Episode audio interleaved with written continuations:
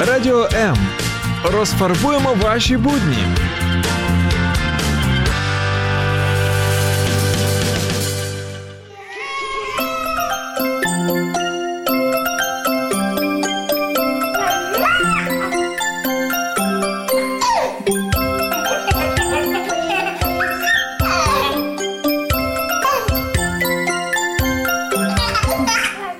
Мамські пристрасті. Як не збожеволіти від щастя, яке зветься діти.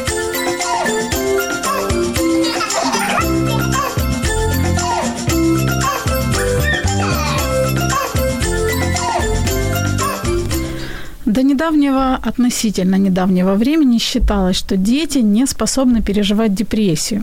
Их нервная система и психика не настолько зрелые, чтобы испытывать такие сильные эмоции. Однако сейчас специалисты утверждают, что от депрессии могут страдать даже совсем малыши, дети до года. Так ли это, узнаем сегодня. О детской депрессии поговорим в программе «Мамские страсти». Меня зовут Любовь Гасанова. Я с удовольствием представляю свою гостью, с которой буду обсуждать эту щепетильную, непростую, но, мне кажется, актуальную тему, потому что они не так часто говорят. Сегодня в студии у нас Марина Гуменюк, основатель и владелица Центра нейропсихологической регуляции и психотерапии, клинический психолог и психотерапевт в 1 плюс 1 продакшн. Марина, здравствуйте. Добрый день, Люба. Рада снова вас видеть в студии. И у меня сразу же сходу с лету вопрос.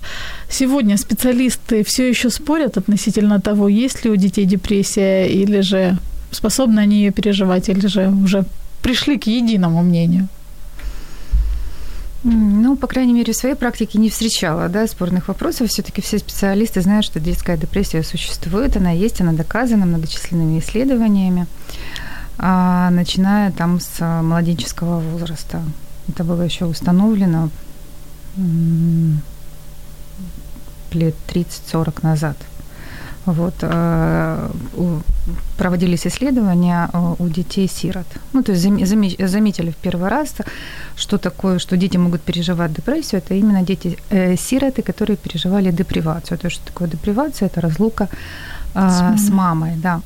То есть, когда есть мама, и вдруг она каким-то образом пропала.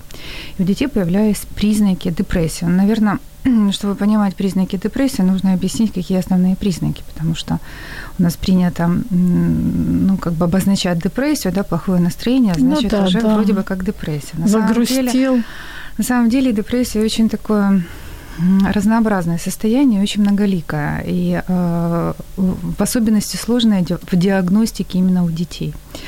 Вот. В чем заключается депрессия? Ну, во-первых, это пониженный фон настроения, это я говорю сейчас в общем. вот, которая сопровождается так называемой идиомоторной и моторной заторможенностью. То есть идиомоторная – это мыслительной заторможенностью и моторной двигательной заторможенностью. Обязательно к этим трем компонентам, то есть является такая триада депрессии, плохое настроение, моторная и мыслительная заторможенность, дополняется всегда соматический компонент. То есть а, когда человек чем-то начинает болеть, то есть ослабевает иммунитет и присоединяются разные заболевания. И также пятый очень важный компонент – это так называемая депрессивная идея. А, Еще его называют в психиатрии депрессивный бред. Вот. Бред этот отличается от психопатологического бреда тем, что он уходит вместе с депрессией. А, что значит а, депрессивный бред? Это самобичевание, это ощущение собственной никчемности, беспомощности. Это идеи, связанные с обесцениванием себя, с виной. А, ну, главный, главный критерий – это вообще вина. Обвинение себя, не справился, виноват mm-hmm. и так далее.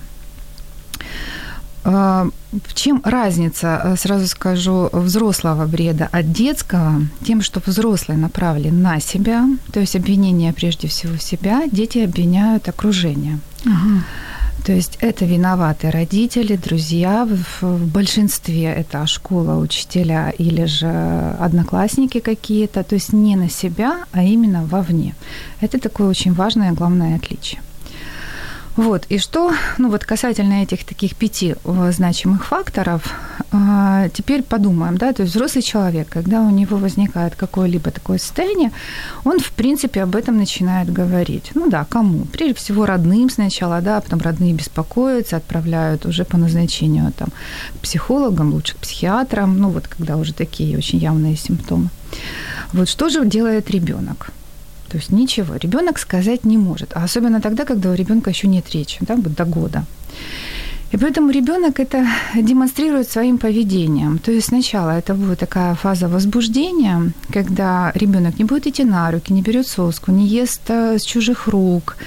Вот. Ну, то есть э, явным способом демонстрирует такой Он не будет протест. идти на руки к своим нет, близким, нет, к это, другим, это если да? вот возникло, как я уже говорю, Мгм. вернемся к началу, то есть когда нету мамы, когда депривация, да, то есть ребенок явно демонстрирует неприязнь ко всему окружению, пытаясь вернуть маму своим протестом.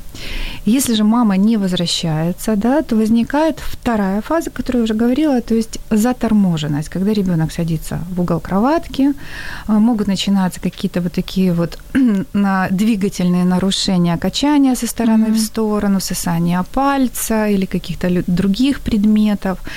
То есть э, в этот период затормаживается вся психическая двигательная деятельность ребенка, и в дальнейшем такие дети будут отставать в развитии, потому что мозгу необходима энергия для того, чтобы он развивался, особенно в детском возрасте. Все движения детей созданы природой не просто так. Они все имеют огромное значение в развитии именно коры головного мозга.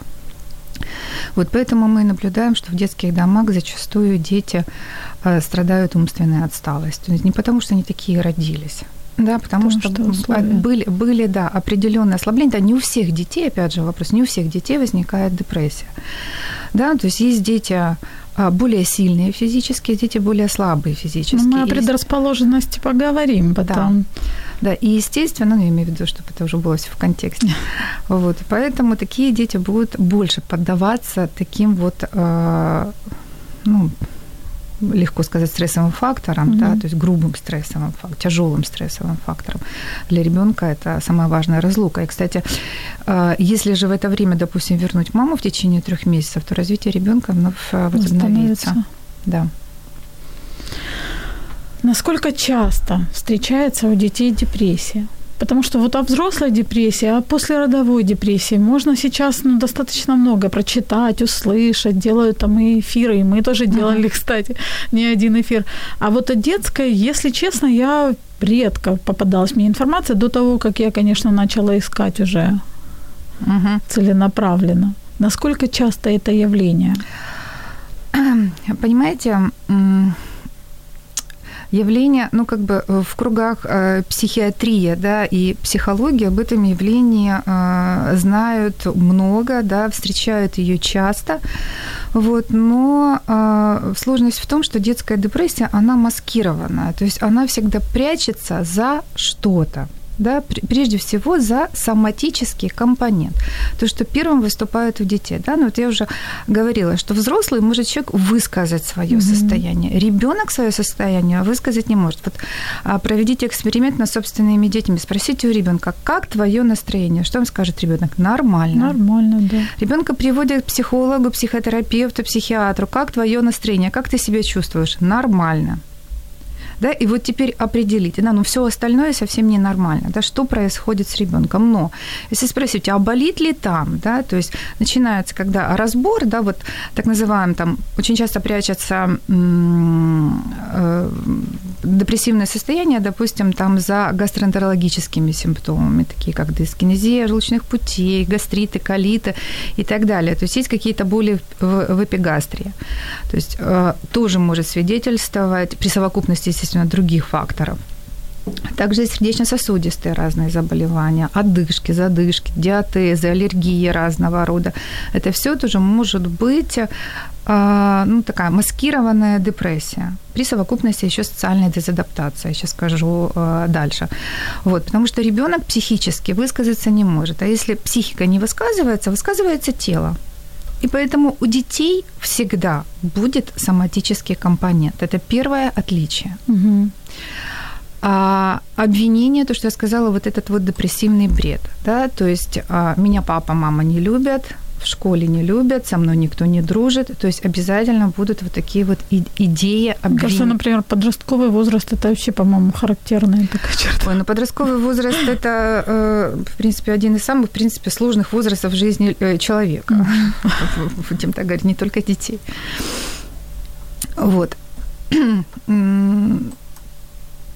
Также будет прятаться ну, в принципе, за психосоматическими симптомами, как бы это, это основное, да, будет определенная деприват, э, дезадаптация в, в школе, в учебе. Это очень хорошо видно по детям, когда ребенок вдруг а, хуже стал учиться, а, меньше проявляет желание ходить в школу, то есть уменьшается мотивация, а, каким-либо меньше проявляет интереса к каким-либо занятиям, чем увлекался, допустим, раньше. Все, все это такие маркеры депрессии, на которые, на которые родителям нужно обращать достаточное внимание, да, что это не просто у ребенка там переходной возраст, да, то есть не теряют дети в переходном возрасте интереса к тому, к чему он был раньше. Ну, то есть то, что, причины то, не, то, не то, что нравилось, да. Еще очень важно, какой критерий – это э, пластичность детей. Э, чем отличается от взрослых? Ну, например, если взрослую депрессию спровоцировать, в принципе, на что-то позитивное ничем невозможно. Да? Если как бы вы не плясали, не развлекали угу. взрослого человека, если он уже впадает в депрессию, да, то его, в принципе, ничего не радует. У детей другая ситуация. У детей утром вялость, нежелание в школу идти не хочет, все плохо, голова болит, э, отвержение, ну, в общем, всего. К вечеру вроде бы как выздоравливает. Разошелся, разбил. Выздоровел, да, на улицу хочу, к друзьям пойду. Вот. И это очень сильно смазывает симптоматику. И родители очень часто думают, что, ну так, это лентяй, бездельник, не хочет, да, учиться, но вечером как бы с друзьями всегда готов. Очень сильное на самом деле заблуждение – Потому что, в принципе, если мы говорим до подросткового возраста, детский организм, в принципе, не устает. Он э, физиологично рассчитан на э, движение, на познание мира. И поэтому, когда ребенок говорит, я устал, ну, если, конечно, у него там было много какой-то умственной работы, может, да, но, в принципе, детский организм не устает, да, и жаловаться ребенку на лень, то есть, когда ребенок жалуется на лень, то есть, как правило, это может быть уже астения, то есть истощение угу. организма, то есть вследствие каких-то факторов. Просто так нет. Вот, и когда вечером начинается это возбуждение, это очень опасный такой вот период для детей. То есть почему? Потому что за этим возбуждением, то есть в, э, в детской депрессии обязательно будет тревога и страх. А тревога и страх у детей переживаются возбуждением. Вот. им, Интересно. им обязательно нужно с кем-то быть рядом, то есть в кругу. Они боятся оставаться одни. То есть, опять же, когда родители замечают, да, что вот ребенок боится остаться один. Кушать делают уроки там при родителях, да, даже э, при наличии родителей э, в квартире, да, ребенок все равно пытается где-то быть с ними рядом. Угу. А, хочет быть в компании, допустим, друзей не потому, что ему надо общаться, да, а потому что он требует эм, ну, какого-то живого общения, то есть наличие людей для того, чтобы снизить, снизить свою тревогу, да, потому что так спокойнее. Но это уже в более подростковом возрасте, потому что группа детей еще как бы и лечит, да, потому что они не спрашивают, а как дела в школе, какие оценки получил, о чем ты думаешь, а как ты собираешься не дальше грузят, жить.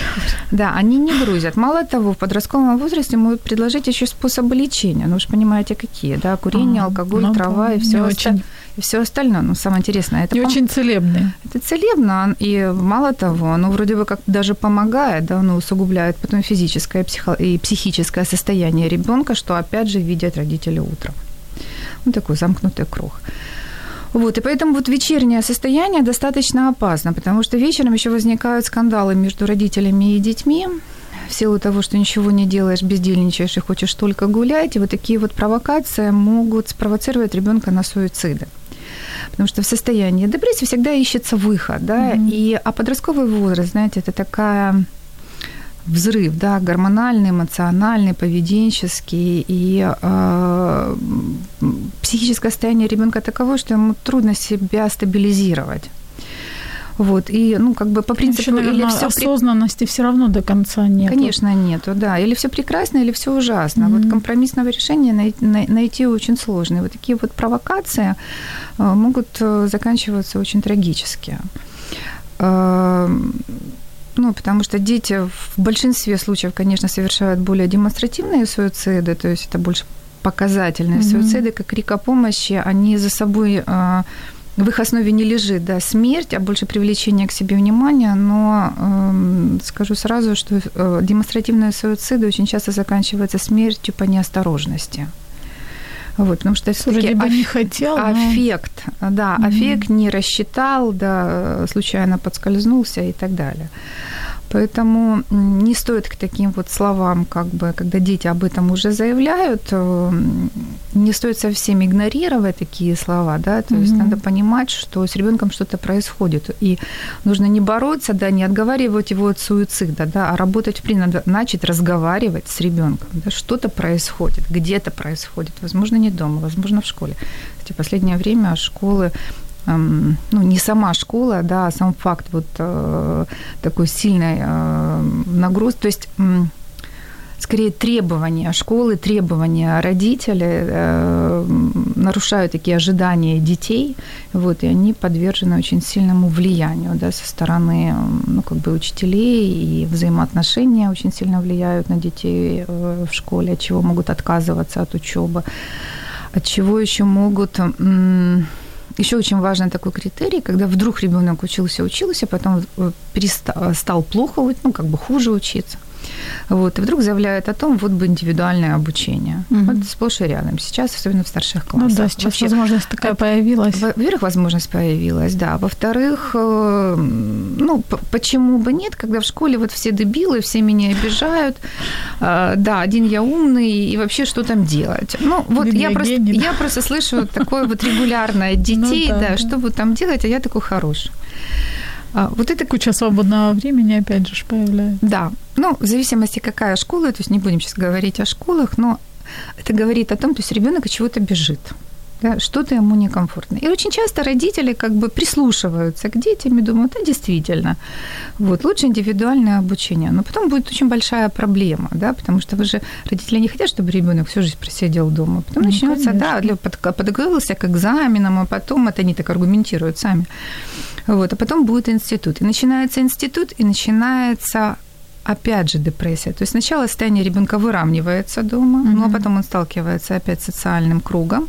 Вот, и депрессия еще усиливается. И многие родители сталкиваются с причиной через два месяца после поступления э, в какой-либо вуз дети его бросают.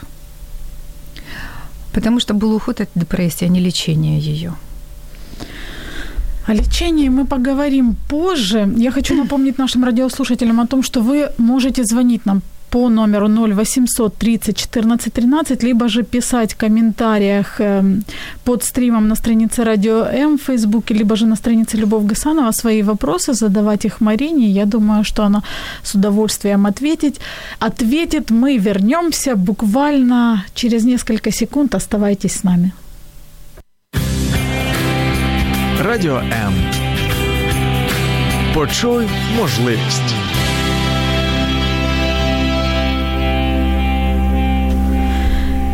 Это программа «Мамские страсти». И сегодня мы говорим о такой достаточно сложной теме. Детская депрессия, вообще темы, связанные с депрессией, они непростые. Я когда слушаю Марину, у меня такое ощущение, что я прям все вот эти эмоции и все, что могут переживать дети, я прям как на себе это испытываю.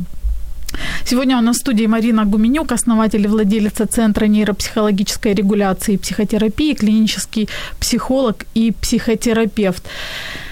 Э, пишите нам, звоните. После эфира мы разыграем подарки от бренда натуральной косметики «Успех» среди тех, кто был активен и не постеснялся, задавал вопросы.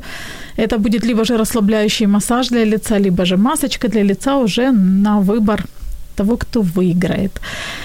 Марина, вопрос такой. Вот вы сказали о причинах детской депрессии, особенно для младенцев, это депривация, да, разлучение от мамы. Какие еще могут быть причины детской депрессии? Может ли, например, она достаться по наследству? Может. Э, может, на сегодняшний день доказан какой фактор, да, что есть э, определенные как бы, исследования в плане там, генов, что может депрессия передаваться, в, не буду говорить в каком проценте, в небольшом проценте. Вот, но тем не менее замечено, что что родители, допустим, страдающие депрессией и которые воспитывают детей, да, то есть вот такие, вот эти дети этих родителей больше подвержены а, таким же состояниям. Ну, во-первых, потому что дети подражают поведению родителей, это раз. Во-вторых, а, как вы помните, да, при депрессии человек сконцентрирован на себе, взрослые, на идее самообвинения прежде всего, и поэтому не замечает вокруг какие-то другие проблемы да, у ребенка, то есть он интересуется его жизнью. Да, очень часто а, такие депрессии взрослые люди запивают, да, то есть мы угу. сталкиваемся с, с алкоголизмом и каким-то другим аддиктивным поведением. Вот, естественно, эти дети предоставлены сами, э, сам, сами себе, да, у них формируется такой комплекс беспомощности в определенных жизненных ситуациях, и в дальнейшем в жизни они подвержены э, депрессивным состояниям. А, Нередко психо- психологи, психотерапевты говорят о том, что для взрослой депрессии характерны нарушения сна и режима питания, ну вообще аппетит. Да. Для детей это характерно? Да. Да. Как Особенно... можно вот отличить, э, что это такое депрессивное нарушение сна от просто там нежелания идти ребенка спать? А, при депрессии есть специфические нарушения сна, Например, это пробуждение среди ночи, невозможность уснуть какое-то время. Но, как я сказала, депрессия бывает разная, тоскливая, тревожная, раздражительная. Поэтому в зависимости от формы депрессии. То есть, если тревожная депрессия, это будет э, усложнен само засыпание. Если же это депрессия более тоскливая, это будет пробуждение среди ночи или раннее пробуждение. Вот, и э, сонливость, допустим, днем. Э, у детей э, в основном депрессия может носить тревожный более характер, потому что к вечеру они возбуждаются. Mm-hmm. Да? Вот, и нарушения сна могут не выступать э, ну, как бы первоначально. А вот нарушение аппетита – да. То есть или усиление аппетита, да, или отказ от еды э, вплоть до анорексии.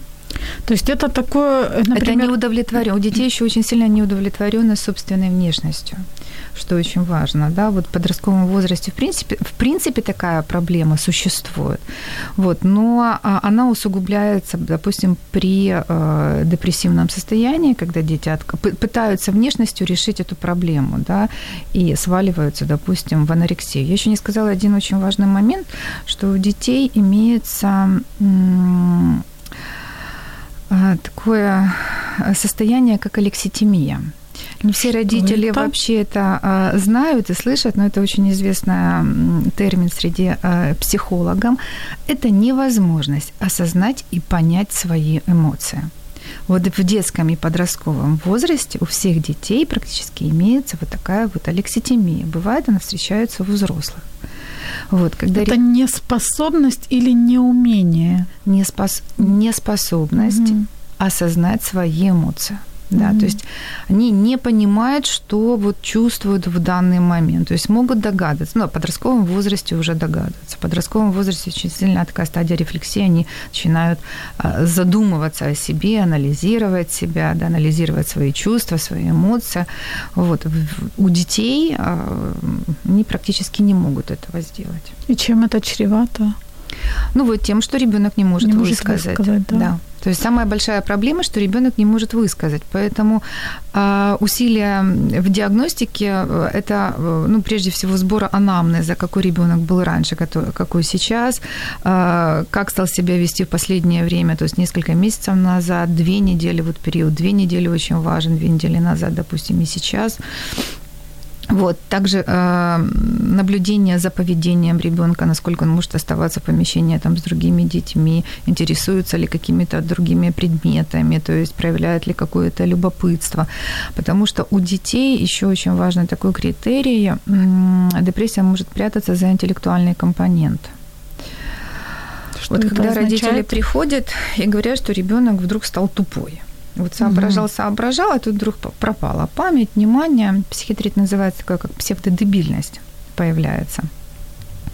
Вот, на самом деле а, нет. То есть за счет того, что у ребенка снижены витальные функции, то есть а, снижен энергетический тонус, да, то есть мозг как бы плохо соображает. Но когда есть э, вот такая псевдодебильность, то основные симптомы больше как бы не видят, видят первично, да, и в основном многие специалисты тоже могут путаться и ставить ребенку там снижение интеллекта, да, там направлять уже в какие-то специализированные школы, но зачастую это может прятаться за такими вот симптомами, просто депрессивное состояние. То есть, а, когда уже собирается полностью анамнез, э, совокупность разных факторов, какие были какие-то стрессовые ситуации, что вообще происходило в жизни семьи, очень важно, не в жизни mm-hmm. ребенка, да, все-таки ребенок живет в семье, в жизни в семье, в социальном окружении, в котором он был, то выясняется очень много разных причин, да, по которым ребенок э, свалился в такое вот э, состояние, и так его психика отреагировала отреагировала.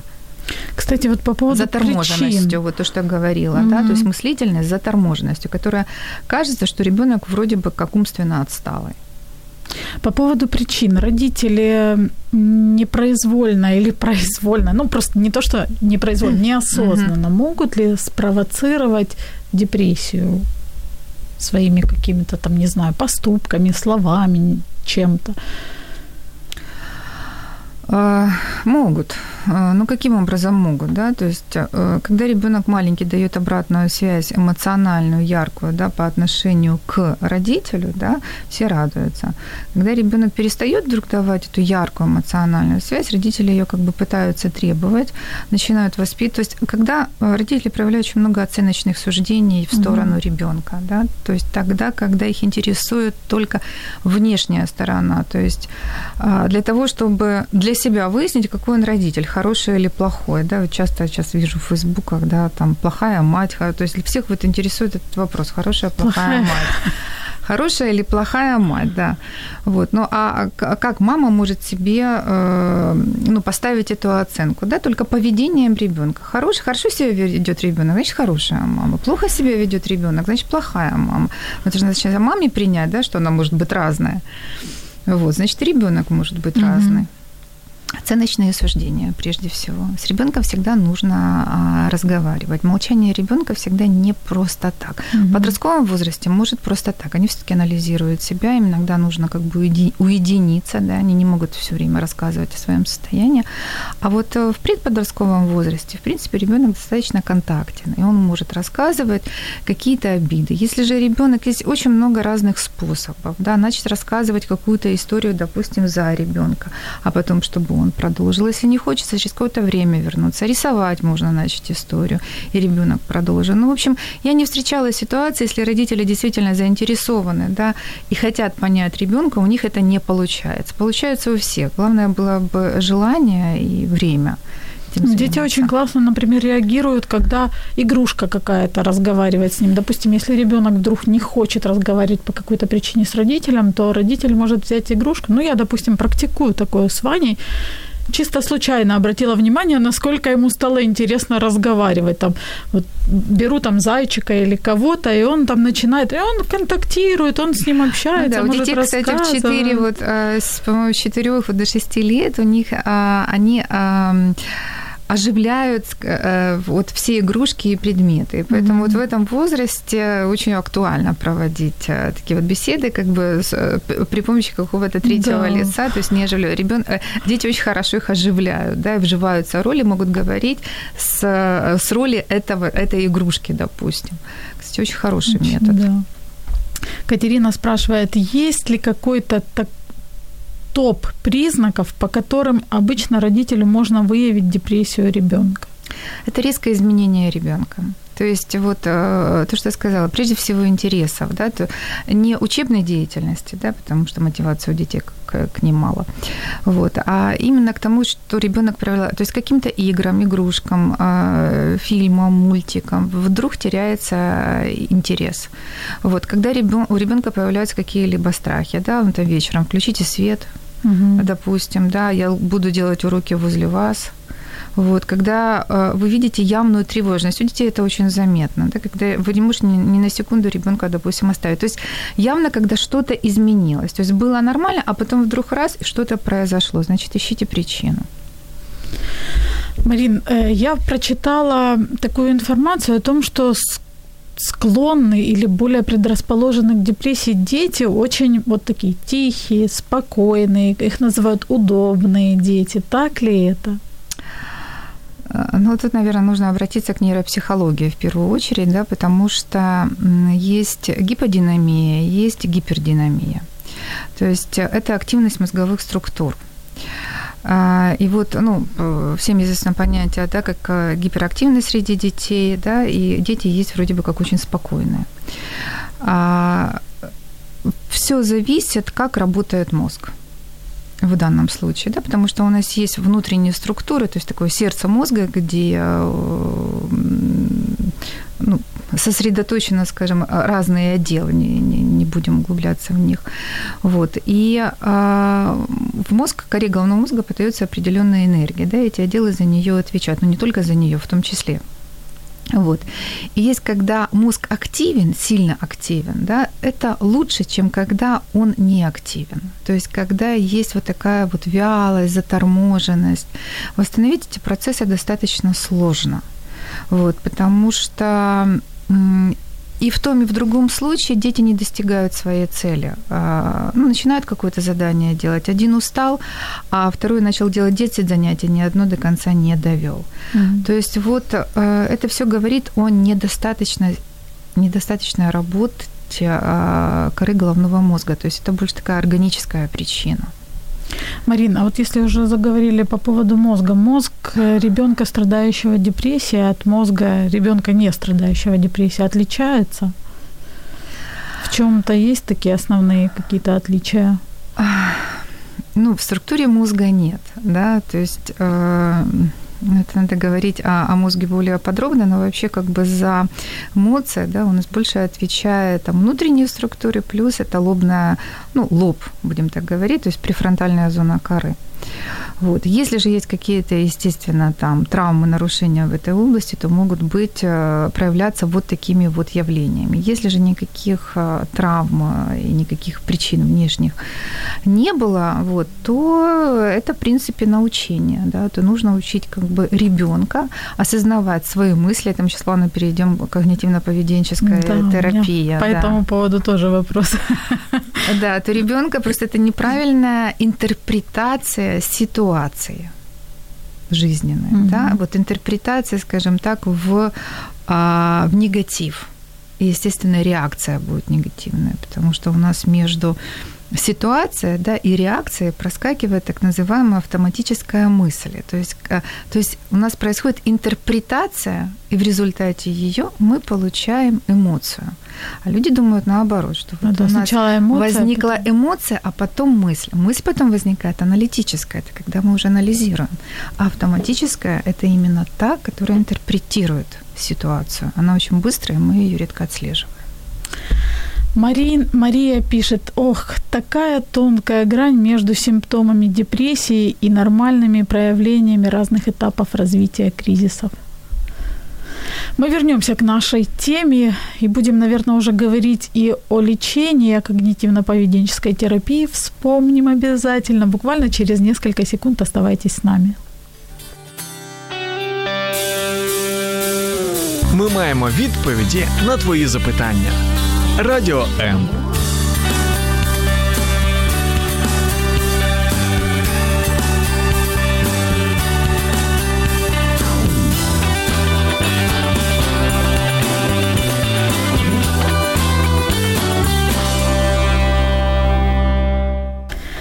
Это программа «Мамские страсти», и сегодня мы Говорим о детской депрессии. Тема такая непростая, и слава богу, что у нас в студии хороший специалист, который объясняет доступным, понятным, ну, по крайней мере, мне, и судя по комментариям в Фейсбуке и нашим слушателям, понятным языком. В студии у нас Марина Гуменюк, основатель и владелица Центра нейропсихологической регуляции и психотерапии, клинический психолог, а также психотерапевт в 1 плюс 1 продакшн.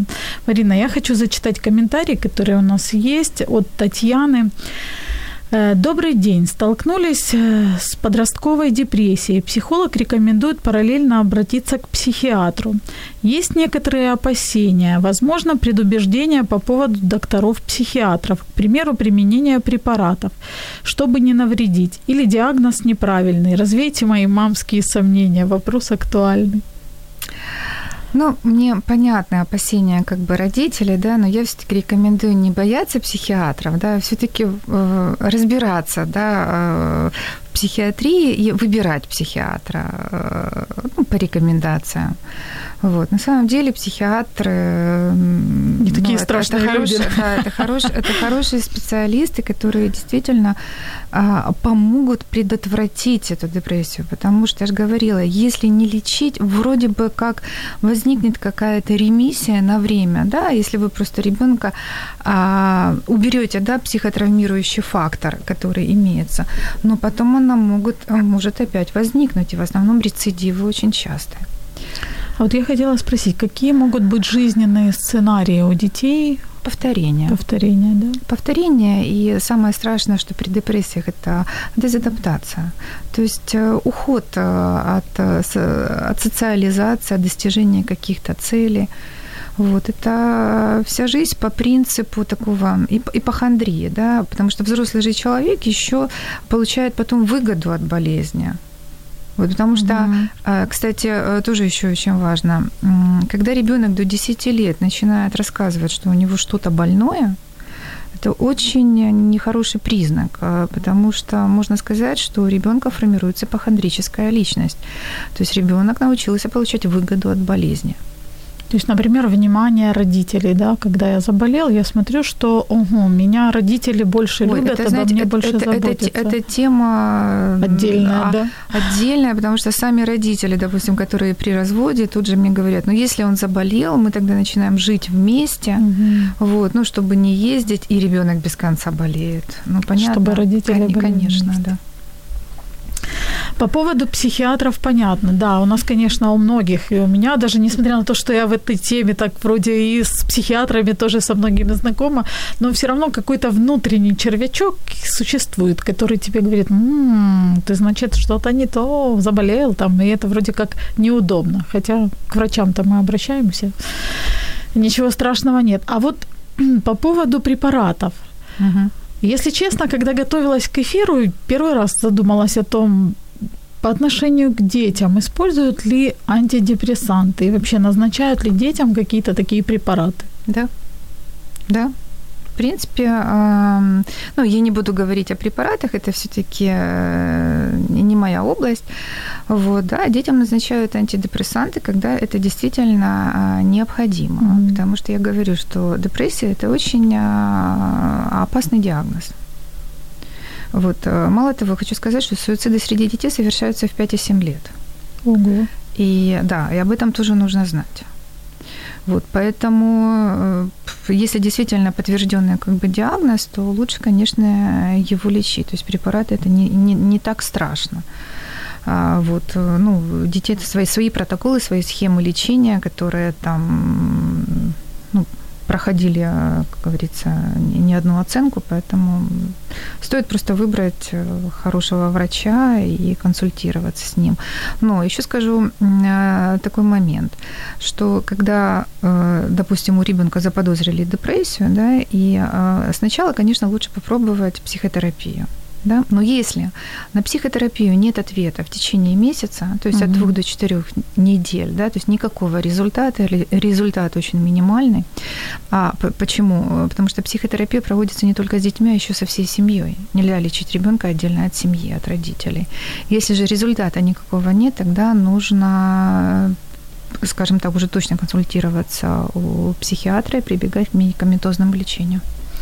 Марина, такой вопрос. Э, может ли психолог отличить или выявить депрессию? Ну, как правило, допустим, родители э, подозревают, что видят, что, например, поведение ребенка изменилось, и они понимают, что да, вот можно обратиться к психологу. Они могут обратиться к психологу, а психолог, в свою очередь, может сказать, что у вас тут проблема более серьезная, ее нужно там вам нужно обратиться к психиатру и Ну, конечно. Ну, во-первых, а, разные есть психологи, да, вот тоже хочу обратить внимание родителей, прежде чем обращаться к психологу, даже независимо, как они себя называют, там, детский, взрослый, нужно обращать на образование психолога, потому что сейчас есть врачи, психологи, которых выпускает mm-hmm. Институт Богомольца, они, они изучают полностью все, что обычный, а, ну, на леч... это лечебный факультет, да, на котором они как, ну, не лечебный факультет, но у них программа лечебного факультета, вот, вместе с той же психологией и психотерапией, да. Есть э, психологи образования, есть вузы, которые выпускают тоже клинических психологов, то есть в любом случае психолог должно быть псих... Э, клиническое какое-то образование, то ли это врач-психолог, то ли это клинический uh-huh. психолог, да, но другие вузы тоже выпускают, вот, и понимать как бы опыт э, человека, ну, я, конечно, больше доверяю тех, у которых медицинское образование. Ну, я, если честно, тоже больше склоняюсь к таким специалистам. Марина, такой вопрос. Вы уже упомянули по поводу когнитивно-поведенческой терапии. Я не раз слышала, что именно в лечении депрессии рекомендуют использовать когнитивно-поведенческую э, терапию. И вот как раз вот эта техника отлавливания вот этих автоматических мыслей, она и замена да, на другие, она должна вроде как сработать. Я примерно понимаю, как это может работать со взрослым. Но мне, например, не очень понятно, как это можно применить к ребенку и как можно его научить отслеживать вот эти автоматические мысли и менять на другие. Как это вообще в практике может У детей сложна когнитивно-поведенческая терапия в том, что э, когнитивно-поведенческая терапия требует выполнения домашних заданий. При одном слове домашнее задание, ну, да, да ребенка возникает, Кондратий. Да, воз, возникает тошнота, да, то есть начинаются психосоматические симптомы. Вот, поэтому с ними задания выполняются уже непосредственно при работе. Да, желательно mm-hmm. не давать никаких домашних заданий, а давать их родителям. Еще раз говорю, что это, в принципе, семейная терапия. Вот. Также она может быть еще групповая с детьми, то есть социализация ребенка. Просто индивидуальная терапия с ребенком не даст а, хорошего результата. Должно быть очень комплексное лечение, то есть консультация родителей.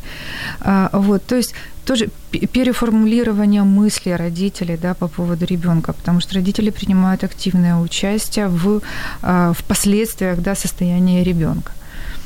Ну вот я как раз и хотела спросить тоже по поводу того, как, например, какие ошибки Первый вопрос – это какие ошибки допускают родители в общении с ребенком, которому уже, например, диагностировали депрессию. Мы же ведь хотим помочь и иногда причиняем не очень ну, добро, а нам кажется, что добро. Да, во-первых, завышенные ожидания. Во-вторых, вот эти вот все фразы «пройдет», «справишься», «у меня было», «я тоже смог». Ну, что было, как смог.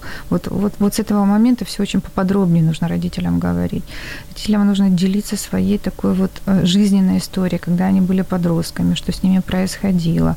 Я уже когда-то говорила, техника вот э, писем друг к другу, да, когда я был в том возрасте, что я хотел, что я переживал. То есть учить ребенка осознавать эти э, эмоции, свои мысли, об этом э, пытаться поделиться. Да? Тогда дети понимают, что родители не просто существа, которые как бы выросли, такие успешные, у них все получалось, да, а вот ребенок совершенно другой, он себя сравнивает, да, что родители молодцы, а он нет. Угу. Вот, и такой вот никчемный, недостойный как бы своих родителей, за что они его тогда будут любить. Естественно, они его не любят, да, или может возникать еще как бы раздражение, да, к таким вот успешным родителям, да, и способ наказания их – это суицид. Тоже как один из вариантов. Но Суицид это вообще такая, мне кажется, жутковатая тема. Вы знаете, когда задавала вопрос вот в группе подростков, в группе студентов первого курса, вот а, а у кого были мысли о суициде в подростковом возрасте, поднимают руки все. Угу. Может, один не поднят, но тот врет. Ну да, я даже помню себя, у меня на самом деле, на, самом деле у всех. Но это свойство нашей психики задумываться в принципе, да, о жизни, зачем мы живем. А, ведь дети в подростковом возрасте очень сильно мучаются вот этими вопросами будущего кем быть, куда идти, зависимость от родителей глобальная, да, чего не было как бы раньше, а не хочется, да, хочется быть свободным. Тут еще отношения, тут вся неудовлетворенность своей внешностью. И зачем вообще жить? Ну да, если еще ну, родители вот такое прессуют. Да, вот такое я слышу как угу. бы от э, детей. Э, Марина, вы сказали, что рекомендуете родителям проходить психотерапию. Это может быть совместно, либо же отдельно? Психотерапия родителей – психотерапия ребенка. В любом случае, э, на, э, когда проходит консультация, консультация идет и ребенка, и родителей. То есть сбор анамнеза будет, ну, как uh-huh. бы, например, диагностика ребенка, да, сбор анамнеза со стороны родителей. То есть что знают о ребенке. Ну, во-первых, психологу будет понятно, насколько родители активны в жизни ребенка, да, что у них происходит в семье. Дело в том, что депрессия это может быть еще на какую-то семейную ситуацию, то есть на какие-то отношения там родителей, разводы, появление вторых детей, третьих этих семей, ну э, и так далее. Ну, То есть да, причин да. может быть масса. Вот, и тогда уже, и в зависимости от того, что скажет ребенок, сопоставлять эти данные, пытаться их разрешить в семье, да, для все-таки мирного какого-то существования, если это семейная ситуация. Поэтому тут нету каких-то таких прописанных правил, как, как э, надо это вести, да, то есть в зависимости от желания родителя, не всегда оба родителя готовы принимать в этом участие. По разным причинам э, нет времени, например. Mm-hmm. Вот. Ну, не, не, да, да, они считают себя как бы в этом виноватым. Вот. Но, тем не менее, помогать надо, да, поэтому хотя бы с тем родителем, который э, готов участвовать. Но обязательно с родителем нужно э, вести консультации по поводу того, как воспитывать ребенка, как, на что обращать нужно внимание, на что, что можно проигнорировать, да, на что нужно, что они знают, не знают. Ведь родители, в принципе, о детях мало, в принципе, кто что знает. Элементарный вопрос там, что, какую музыку слушают слушают ваши дети, не знают, что читают ваши дети, ну, что-то читают, что смотрят в Ютубе, не знаем, ну, вообще ничего не знаем. Вот, ну, в принципе, молчит. Ну и другая тема, которая еще очень глобальная в подростковом возрасте, это, конечно, интернет-зависимость. Это тоже проявление депрессивного состояния, потому что это уход от социализации. И родители очень часто игнорируют этот факт, вот говорят, вы знаете, он у меня такой хороший, такой спокойный, все вот друзья там курят, пьют на улице. А он, вот, а он, а он сидит а он сидит, значит, играя. Э, а он, наверное, будет программистом. Я говорю, игры, э, программы пишет. Нет, он играет все время. Говорю, а друзья, у него есть какие-то нет? Говорю, а как в школе учится? Ну вот стал уже за последний год, он туда просто ходит. Он уже как бы не учится. Вот это вот бомба замедленного действия. Mm-hmm. Вот потому что такая подмена потом произойдет реального на виртуальный мир, вот, что э, может все закончиться вообще большой психиатрией, психозами. Нужно быть очень внимательным к детям. Конечно, поэтому любое молчание, любое э, ну, как бы сильное возбуждение, это всегда такие маркеры, да, что с ребенком происходит что-то не то. Где-то что-то происходит, да, с чем ребенок не может справиться. Поэтому он так это выражает, да, в каком-то или бурном, или агрессивном поведении, а даже на какие-то слова родителей незначительные, да, но вопрос, почему он вдруг стал таким. Угу. Марин, последний вопрос, время заканчивается у нас. Как, есть ли какие-то способы профилактики детской депрессии? Вообще такое существует? Что можно делать для того, чтобы снизить риски возникновения депрессии у ребенка? Скажу просто, а, общаться, много общаться с ребенком, а, подбирать хорошие учебные заведения, там, где будут мотивировать к учебной деятельности. Не вы будете mm-hmm. мотивировать, а где учебные заведения будут мотивировать к учебной деятельности. Вот. И тогда никаких подобных состояний у детей не будет. Да, у них будут кризисы, да, у них будут какие-то бурные проявления, да, но не нарушая общих вот событий. Вот опять же, все сводится к общению и к взаимоотношениям и контакту с ребенком, да? Ну, конечно. А кто как не вы? Вот нету больше у ребенка роднее людей, чем вы. Вот ваша основная миссия – это не работа, не что другое.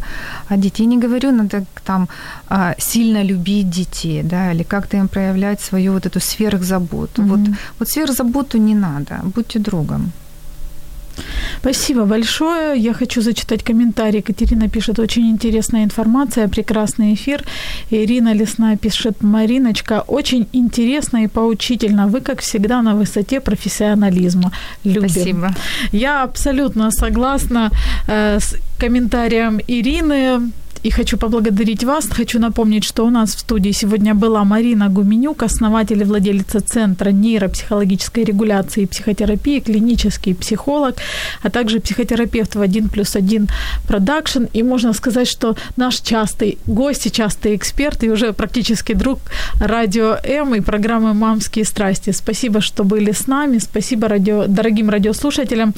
После эфира мы разыграем подарочек от бренда натуральной косметики «Успех». Это будет либо же масочка для лица, либо же расслабляющий массаж для лица. Да, эфир у нас не был сегодня веселым, но он, собственно, и не должен был быть веселым.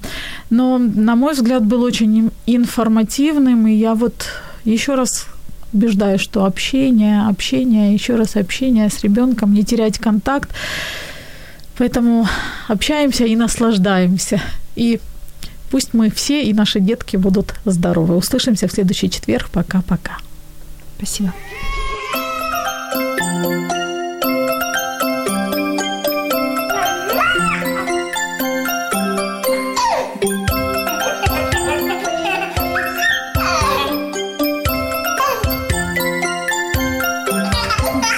Мамські пристрасті. Як не збожеволіти від щастя, яке зветься діти.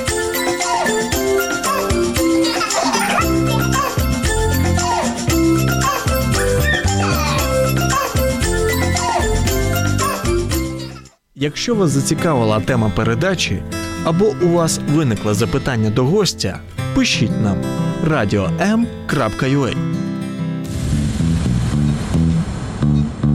Радіо М. Про життя серйозно та з гумором.